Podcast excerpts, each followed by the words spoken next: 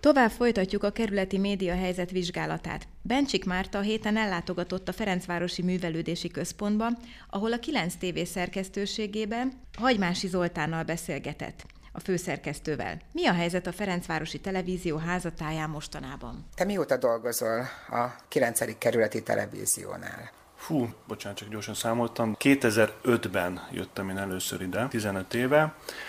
Akkor még egy teljesen másik televízió volt, más néven is, 9-es tévénéven, később lett 9.tv. A műsorkészítésnek melyik válfaját csinálod? Hát amikor ide kerültem, akkor gyakorlatilag a legelső feladatom az vágó feladat volt, majd utána szépen lassan jártam fel a rangrétrákat, és nagyon hosszú ideig Olaoli volt a tévének a főszerkesztője, és akkor én műszaki vezető státuszban voltam itt, gyakorlatilag az ő helyettese voltam. És 2019 szeptemberétől vagyok én egyébként a tévének a főszerkesztője.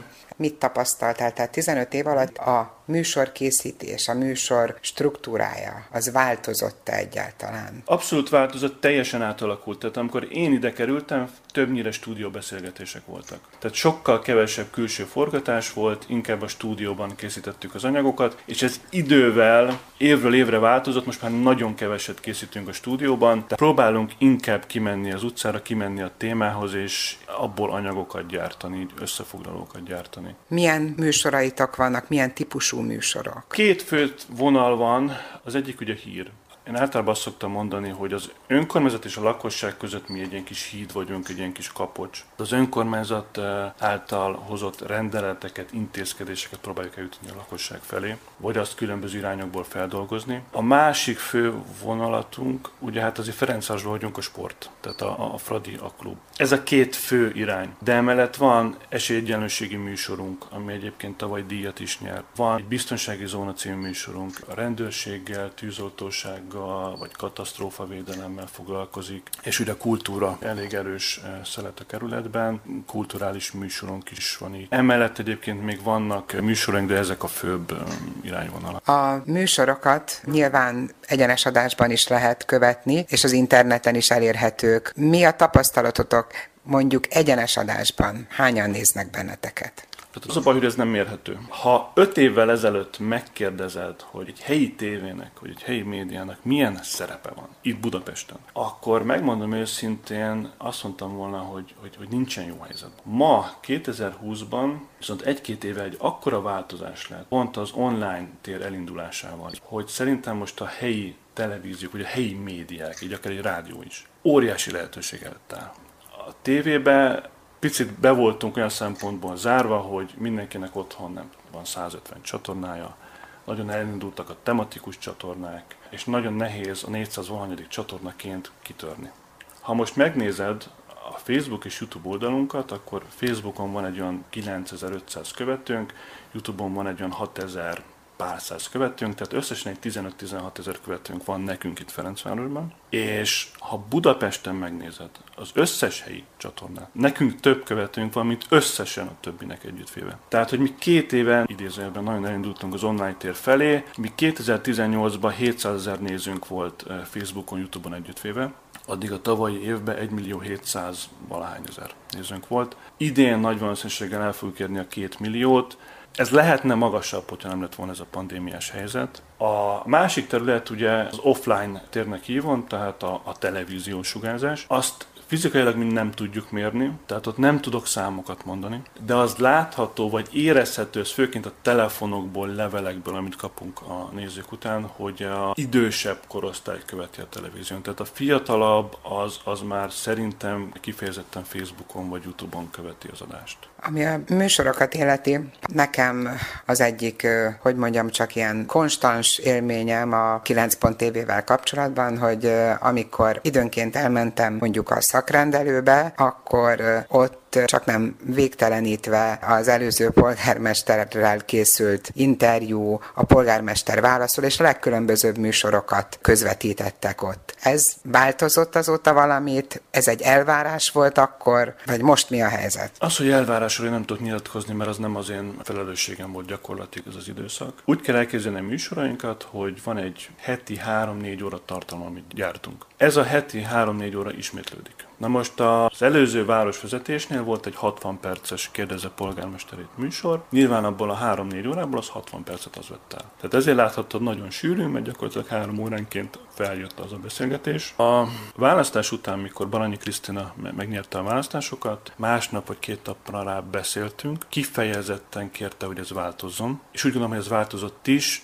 Kevesebbet szerepel szerintem, mint Bácska János. Szerintem sokkal többet szerepelnek a különböző pártok most a tévében. Föltűnt most csak az elmúlt 2 napban 2 olyan eseményről is tudósítottatok, ahol az ellenzéki, tehát a helyben ellenzéki, azaz a fideszes képviselőket láttam egy-egy híradásban. Korábban én ilyet nem láttam a televízióban. Igen, mi ugye az önkormányzat televíziója vagyunk. Nyilván az önkormányzat történéseivel, ügyeivel, hatásköreivel foglalkozunk, és az előző városvezetésben, ahogy mondtam, nagy többségben ugye a Fidesz volt. Nem volt olyan színes a paletta, tehát nem voltak annyira más pártok, akikkel foglalkoztunk volna. A Ferencvárosi Művelődési Központnak vagytok egy tagintézménye. Ez akkor azt is jelenti, hogy nem úgy működtök, mint egy szerkesztőség, mint egy normál televízió. Hogyha a munkáltatója a televíziósoknak az FMK, és akkor így áttételesen az önkormányzat, ez azt is jelenti, hogy a tényleges munkába bele is szólhat? Effektíve, ugye, ahogy mondtad, mi a műfház tagintézményen vagyunk, tehát így nekünk van a mindenkori műfház vezetője, a mi főnökünk, a mi vezetőnk. Gyakorlatilag, mint egy igazgató beleszólhat. Ez nem történik meg egyébként, de jogilag beleszólhat. Hányan dolgoznak itt a televíziónál? Mint a műfáz része, ahogy erről beszéltünk, egy státuszunk van, tehát egy hivatalos munkatársunk van, aki egyébként én vagyok, a többiek pedig egyéni vállalkozók. Azt mondanám, hogy egy 6 fix fő dolgozik a tévénél, és egy másik 6, aki van, hogy havonta egyszer, van, hogy hetente egyszer, tehát egy ilyen beugrósabb státuszban van. 6 főről beszéltél, akik fixen, stabilan itt vannak. Amikor megérkeztünk, akkor megmutattad itt ezt a szerkesztőséget, és azt is hozzátetted, hogy csak nem 15-20 éve ugyanez a hely, ahol dolgoztok. Fejlesztést terveztek-e? Vagy képesek vagytok-e? Van-e rá anyagi fedezet, hogy fejlesztétek a tévét? Ugye nekünk van egy fix éves költségvetésünk, amit a testület megszavaz. Na most a jelenlegi pandémiás helyzetben ebbe egy csökkenés várható. Én ebben az évben, vagy a következő időszakban kizártnak tartom, hogy bármilyen technikai fejlesztést véghez tudjunk vinni. De korábban ez az összeg, amit kaptatok, abban volt egy olyan rész, amiből lehetett fejlődni, vagy újabb eszközöket beszerezni? Hát jelen pillanatban 300 000 forint a technikai fejlesztésre ebbe az évben, amit költöttünk. Ha ezt így elmondhatom, ez szerintem mindent el. Tehát néhány mikrofont tudnátok venni belőle? Mondjuk 1-2. Az előző években se volt, ezt nyugodtan meg lehet nézni a költségvetési sorokon, az előző években se kaptunk jelentős fejlesztést. A kameráink átlag életkora az 9-10-11 év, ezzel gazdálkodunk. A technika után kéne mennünk. Én azt mondom, hogy minden évben kellene legalább 3-4-5 millió forint fejlesztés ahhoz, hogy tudni kövessük a technikát. Lehet nálunk reklámozni, be is engednénk szponzort, csak úgy kell elképzelni, hogy mondjuk összehasonlítva minket egy megyei jogú várossal, meg egy budapesti, és itt nem kifejezetten csak magunkról beszélünk, egyéb más kerületi tévékről, hogy itt óriási a piac. Itt, ha valaki reklámozni akar, akkor megtalálja a helyi nagy médiumot, ez bármelyik csatorna lehet, bármelyik online felület lehet, míg egy megyei tévénél ott helyben tud reklámozni, tehát sokkal nagyobb reklámbevétel van egy megyei jogú városban, mint Budapesten. Budapesten szinte elenyésző és majdhogy nem nulla.